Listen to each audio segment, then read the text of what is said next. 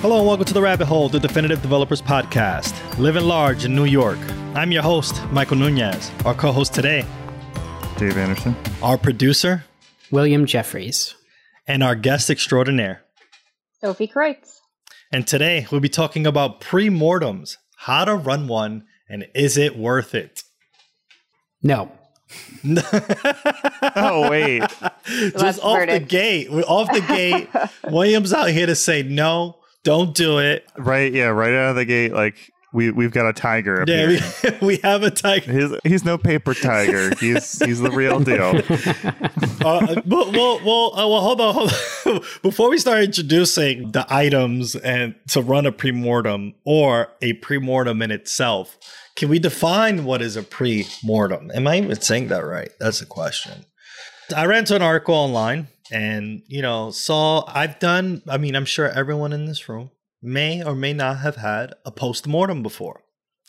Um, post-mortem yeah, is where totally. you cut up a dead body, right? Yes. And pre-mortem would be you cut up a live body. The, uh, what? It is kind of yeah. it's it's a very morbid like yeah. anti-mortem like metaphor. It is, isn't it? yeah, because it is right. section. In, yes. wow. No, poor little frog buddies. Uh, having a flashback to like high school bio. Oh man. Shout out to Carl, the frog. so yeah, so postmortem is after I guess your epic or this feature that's been out for some time and you discuss you know, you could run a postmortem with five whys and try and identify the things that went well, what right. didn't go well, and what to do not to do it again. Although if it's a mortem, then that implies that something went very wrong and someone needs to be blamed. Uh, yeah, I mean, just don't do that. Don't don't don't go finger. Po- don't make the meeting of like, okay, who's responsible for this, and are we gonna throw them in the ring of fire for? Yeah, I mean, capital punishment. Like ideally, yeah, ideally you're not doing capital punishment, but it does feel like there's a risk of that because like something has happened potentially that's very bad and you need to figure out why it happened and how you can stop it from happening again. Right. I, So I guess part of the theory is that by, I guess, having the bravery to address these kinds of potential scary issues head on, that that's going to ultimately help us. Right. Yeah. You don't have to blame anybody because it hasn't happened yet. Right. But you can imagine what blaming them would be like and you can be like, yeah, just like, I think Bobby's up to ah, no yeah. good. I think Bobby's going to sabotage something. Bobby, you need to watch out, Bobby. I feel like this is one of those like social deception games, like Secret Hitler. like, which one among us will betray us? Yeah. Yeah. I, I vote nay on everything. So, being able to identify problems that may arise in the future is the purpose of a pre-mortem, I guess, with a do, so like for a postmortem, I think Dave, you mentioned before, you would run a postmortem after like something I wouldn't say catastrophic. That's like that's like wild. But like say something broke or went down and something unexpected happened. You would have a postmortem to talk about that particular thing and what we can do to remedy that. And what was the situation, how do we fix it so it doesn't happen again. But how do you do that with the pre-mortem? Do you do that with a, do you do a pre-mortem with like a particular feature or epic that you're building? Or you do like oh a pre-mortem on like oh today we're going to talk about I don't know the pipelines. What could happen? What could go wrong? And do a pre-mortem on that? Like how do you decide what to pre-mortem no William I think uh, you may have had some experience in this did you do a pre-mortem for a feature specifically so I've done pre-mortems for big launches, which, you know, I mean, everybody knows big launches are a bad idea, right? So you kind of already know something is going to go wrong. So it's pretty logical, you know, easy target for a pre-mortem. Right. The risk feels high. Ah, I see. So it's like during the release of this of a large part of your application, which isn't agile, I would say, right? Because like you want to release things as small as possible to get the feedback as fast as possible. You have three different things that you would need to identify in a pre-mortem. And I'll go over one of them. I'll be I'll go over all three of them if y'all are interested. First one you have to identify are tigers, which we mentioned earlier. William being the tiger in this topic saying, no, it is trash. Uh, a tiger is a So clear, a clear threat. threat. William is the clear threat here. He's a clear threat, exactly. A clear threat I'm that just will a hurt paper us. tiger. You don't need to worry about me. Uh, Just origami. yeah. So yeah, tiger is a clear threat that will hurt if we don't do something about it. We need to do something about William. No, well, you're more than fine. Stay, stay on the call. don't, don't drop. A paper tiger is an ostensible threat that you are personally not worried about, but others might be. So I guess uh, Paper tiger is one- just a lack of creativity in animal naming. We already did tiger. Come on, step up your game. Oh yeah, what would you choose instead? would it be a snake in the grass? What would it be? I th- I think probably you know we, t- tigers. It'd be easier to swap out the tiger than the paper tiger. There's like a lot of That scary. makes And maybe a bear. A bear? there's a black it's for the North American audience. a black bear or yeah, so we, we it's a ferocious animal a paper animal i guess and the last one is an ele- Or- go ahead Oh, or it could, it could be a brown bear, a black bear, and an elephant. I Grizzly? yeah, because grizzly yeah, grizzly, yeah, grizzly bears, brown bears are like very scary, Hmm. and they will mess you up if you encounter them. Black bears Docile. Could be a threat, but like you know, most of the time you don't really need to worry about them as long as they are not they've not learned bad behaviors. Right. Maybe it almost teddy seems bear? like ooh, teddy bear, very good. It almost seems Oh, like the tiger. paper tiger is like an echo of the real fear or something like that, like an emulation of it, like a ghost of a real concern. That's maybe what they're getting at with Right. it being right. Paper. I- I guess if you have like the right lighting, like Yes. maybe it's casting the shadow that Ah, like, someone else is looking at. They're they're Yeah. all in the cave, like Aristotle's cave or whatever. Oh, I see a tiger. Someone and, made the or wrong Plato's cave. kind of hand signal against the firelight. Yeah. Right. Yeah. Yeah. So you're like, oh, I know that that's a paper tiger, but other people are like, but that's a big shadow. It's yeah, scary. no Yeah. and i'm It's looming. I mean, you guys used the bear example. I, I'm still terrified of any bear that I would encounter. I don't expect to see bears in the Bronx. I don't see expect to see bears in Westchester County. So if I encounter one, I will be terrified. Just so you know. what about a koala Oh, that bear? bear. That bear's coming. Oh. Drop bears? Drop bears. Drop bears? Uh, no, no, those are terrifying. No, no, no, no. Any kind of bear. No. The last one of the three items is an elephant.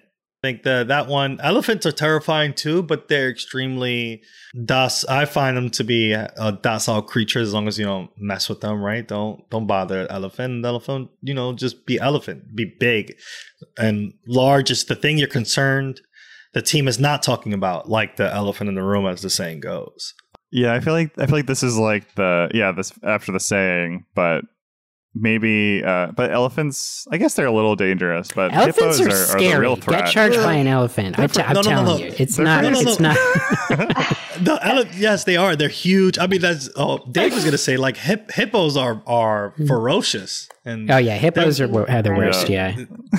what is there more? Yeah, that a lot more humans die from hippos more than I can imagine. And every time I hear that fact, I'm like, wow, like that's a lot of humans who you know like fall on the hungry hippos. yeah, like like So- that. Hungry Hungry Hippos is a real thing, bro. Like you, people have to be careful with hippos.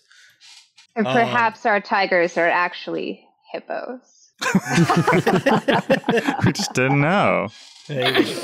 All right. So So, idea now that that we've thoroughly yeah. derailed the entire conversation, No, no. the- What- take- what is the Right. postmortem? We're just this is so more the, of a, so the idea is that you grab these three people are supposed to come up with these groups of things they're p- tigers they're paper tigers and they're elephants and everyone you know kind of like a postmortem like i imagine you would get sticky notes with those three colors and you put them on the board for five minutes and then you group them together and then we you talk about all the potential problems that may arise then you talk about action items on way to solve for those things If I were to play devil's advocate here, I might ask a question like, doesn't it seem like you could have an elephant that's also a tiger? And so on. a tiger elephant a telephant um it's Elephants, possible right. I get well. I guess the distinction is that like the elephant goes unnoticed or like has has a lower profile, and the tiger is like has The tiger is stripes clear. and like it's in your face. Okay. Yeah, at least in the in the metaphor, it's like a clear. I probably Mhm. thought like Mhm.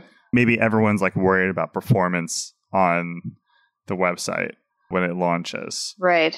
Like people often talk about that. It could be a tiger or a paper tiger, depending on like maybe you don't have that many users that will will hit potentially hit this. So maybe you don't have to worry about performance right away. I see. I was yeah, so thinking it was like the elephant in the room is the thing everybody knows about but isn't actually talking about, whereas the tiger is hiding in the bushes and is gonna eat you. So, like, if you're in the premortem and you want to draw somebody's attention to something that you see as a danger, but that no one else sees as a danger, that would be a tiger. And if it's something that everybody kind of knows is always a problem, but that we just don't talk about, like the performance on the site is always bad, and we're launching a huge new set of features that's going to make it even worse. It's like we all kind of know this, Okay. and we're, we're just we just don't talk about it because it's you know baseline. Sure. Yeah. So, William, you have experience, and you mentioned before in, in premortems. Did you find them helpful? Why or why not? Could have been an email. Could have been an email. Tell us about that.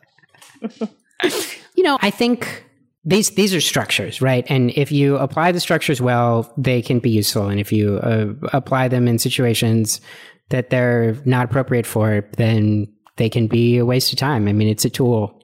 I think sometimes people will find a hammer and then everything starts to look like a nail. And meetings are expensive, and people tend not to put as much emphasis as I think uh, is often warranted on demanding time from a very large group of people, especially if you're doing a really big launch and you have a really big team. You're talking about, you know, 12 different people talking about something for an hour. It also, one of the metrics for success is how much action is taken as a result. I think one strength of the postmortem is that when something bad happens, everybody really wants to make sure that they understand what happened and that if there are easy things we could do to avoid that same problem in the future that we we follow through and take those actions whereas when the threat is theoretical it can be difficult to motivate people to actually take any real action it's like okay we had a meeting we talked about a lot of things that could maybe go wrong but also i have a job to do and a lot of other responsibilities and you know maybe none of these things will come to pass also i kind of was already generally aware about most of the things that came up in the meeting and so I have kind of already taken as much evasive action as I'm going to. Mhm. So Do you do you think what if you had to look back, what would be what would change a pre-mortem in your experience so that it wasn't an email that it couldn't have been an email, like it could have been a meeting? Like is there is there one thing that you would be like, oh I would definitely change the way that it's run with paper tigers or whatever? Like, do you have a thought on that? Or like do you think one hundred percent, yo, I'll email you on my elephant out of here. I'm hmm. done.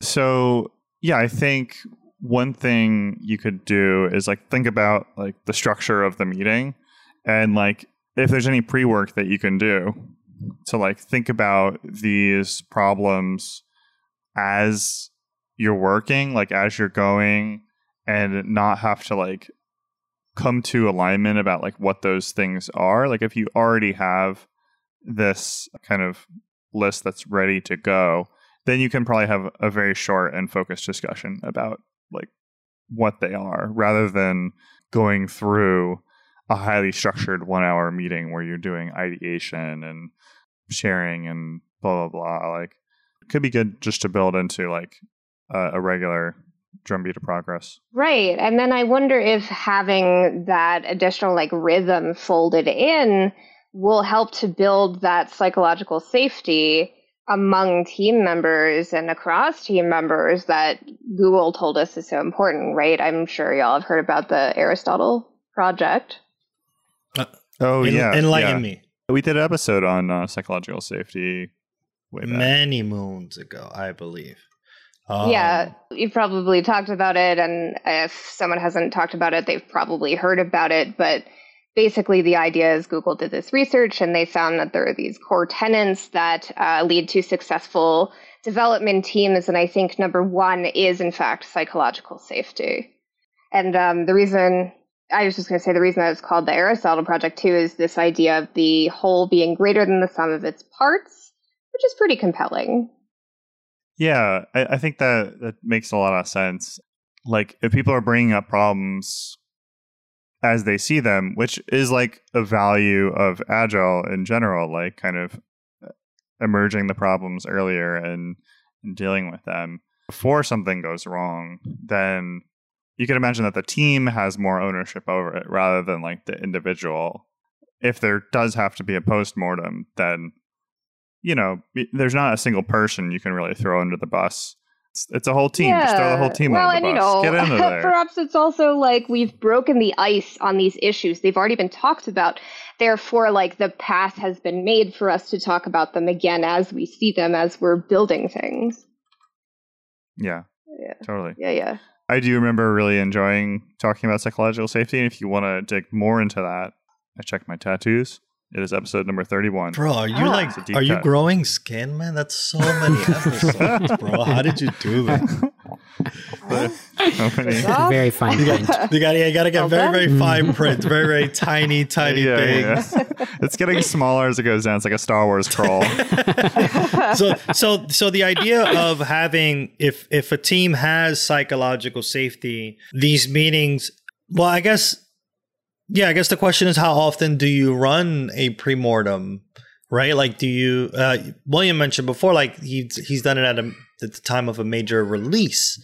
And i'm curious you know if you're not doing major releases as often right? Because they're major so chances are there's going to be more time being passed in. You may not run these pre-mortems as often to be able to gain the psychological safety and the benefits that of a pre-mortem has when you when you have the safety to do so would one suggest to have it often more often than a, uh major release i guess is a question that i have in mind because it seems like a great way to build psychological safety with your teammates to ensure that everyone feels comfortable calling out problems that exist in the application, right? Because people just be like, "Yo, Mike, that's not a problem, bro. Like, we we can fix it. We'll fix That's it. Don't the worry about it. elephant. We don't we don't talk about the elephant. Yeah, exactly. Yeah, no, no, don't, don't worry about it. It's always been like that, right? Oh no no no! There's no elephant there. You just Yeah. just look over here, You're looking in the wrong place. like But solipsism. If the you, idea if being you- like what you can't see doesn't exist. But but yeah, no, I take your point. Like I I think wouldn't it be interesting, for instance, if we had like a pre-tro instead of a retro at the beginning of every sprint? What if we put a a pre-mortem? a pre a pre oh yeah, yeah. I mean that that's totally a thing. I don't know if we've done an episode on this specifically, but there's the idea of like a future perspective. oh yes, so that's you're looking yeah, you're looking ahead. much better word than Uh, pre-tro. Thank you. For, for, so Yeah, yeah. Like we the one we talked about last time about the uh, hero's journey Mhm. or the sailboat future perspective. Yeah, so the so premortems are a thing that we've all learned and dived into. I know William earlier mentioned, you know, everything could have been an email for premortem as a probably a con or a negative to a premortem. Is there anything else we could think about right now that could affect the team negatively when we have such a meeting like this? Something that occurred to me, I was wondering if maybe having a, a ceremony like this, a ritual like this, talking about potential threats, could it maybe make us more afraid than we need to be? For instance, will we start seeing tigers in shadows? Will we start seeing beasts where there are none? What do y'all think about that? I live with uh, super high anxiety, so it'll only give me more anxiety as I'm working. It's gonna feed right into it, right? Feed It's right into it. Yes, def- perpetuate that culture of fear. Could it? That- Yeah, I mean, like there there are a lot of anti patterns, I guess, that could could happen with like retros and other other tools like that too. I guess like the specific problem that you're talking about is imagining like that everything is a tiger when it's really more of a paper tiger, like kind of like the performance thing. Where it's like, oh, we definitely need to worry about performance, and then, I mean, I guess like you you do have to close the loop somehow and like see which of your fears were valid and call yourself out at the end. Yeah, Um, yeah, absolutely. and then maybe hopefully like flip it a little bit too so that you've talked about all these potential risks and then you also kind of like maybe have to do a rah rah again after that right because if i went straight into trying to develop about talking after talking about all of the tigers and the hippos and the bears oh my then i think i might feel rather inhibited to, to really to really write and really create you know if i was in that mindset so might need an additional shift perhaps. what could go right? What, what could go what right? Little... Let's envision this going very well. Yeah. What are the what are the wonderful things we'll find on this journey? Yes. Yeah. As William pointed out earlier, having the meeting and it could have been an email. I would also probably need William to calm me down and say, not everything's a tiger, Mike. Like you need to chill.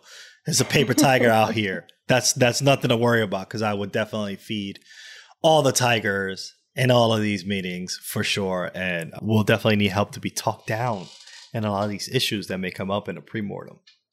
I don't know, William. I think I might be excited if I ever get a chance to run in a premortem. I'll have to let you know whether it could have been an email. I mean, I, I imagine that it might be, but meeting meetings are I enjoy them from time to time, especially a new one like this. Fickle beasts. Follow us now on Twitter at Radio Free Rabbit so we can keep the conversation going. Like what you hear? Give us a five star review and help developers just like you find their way into the rabbit hole. And never miss an episode. Subscribe now, however, you listen to your favorite podcast. On behalf of our producer extraordinaire, William Jeffries, and my amazing co host, Dave Anderson, and me, your host, Michael Nunez, thanks for listening to The Rabbit Hole.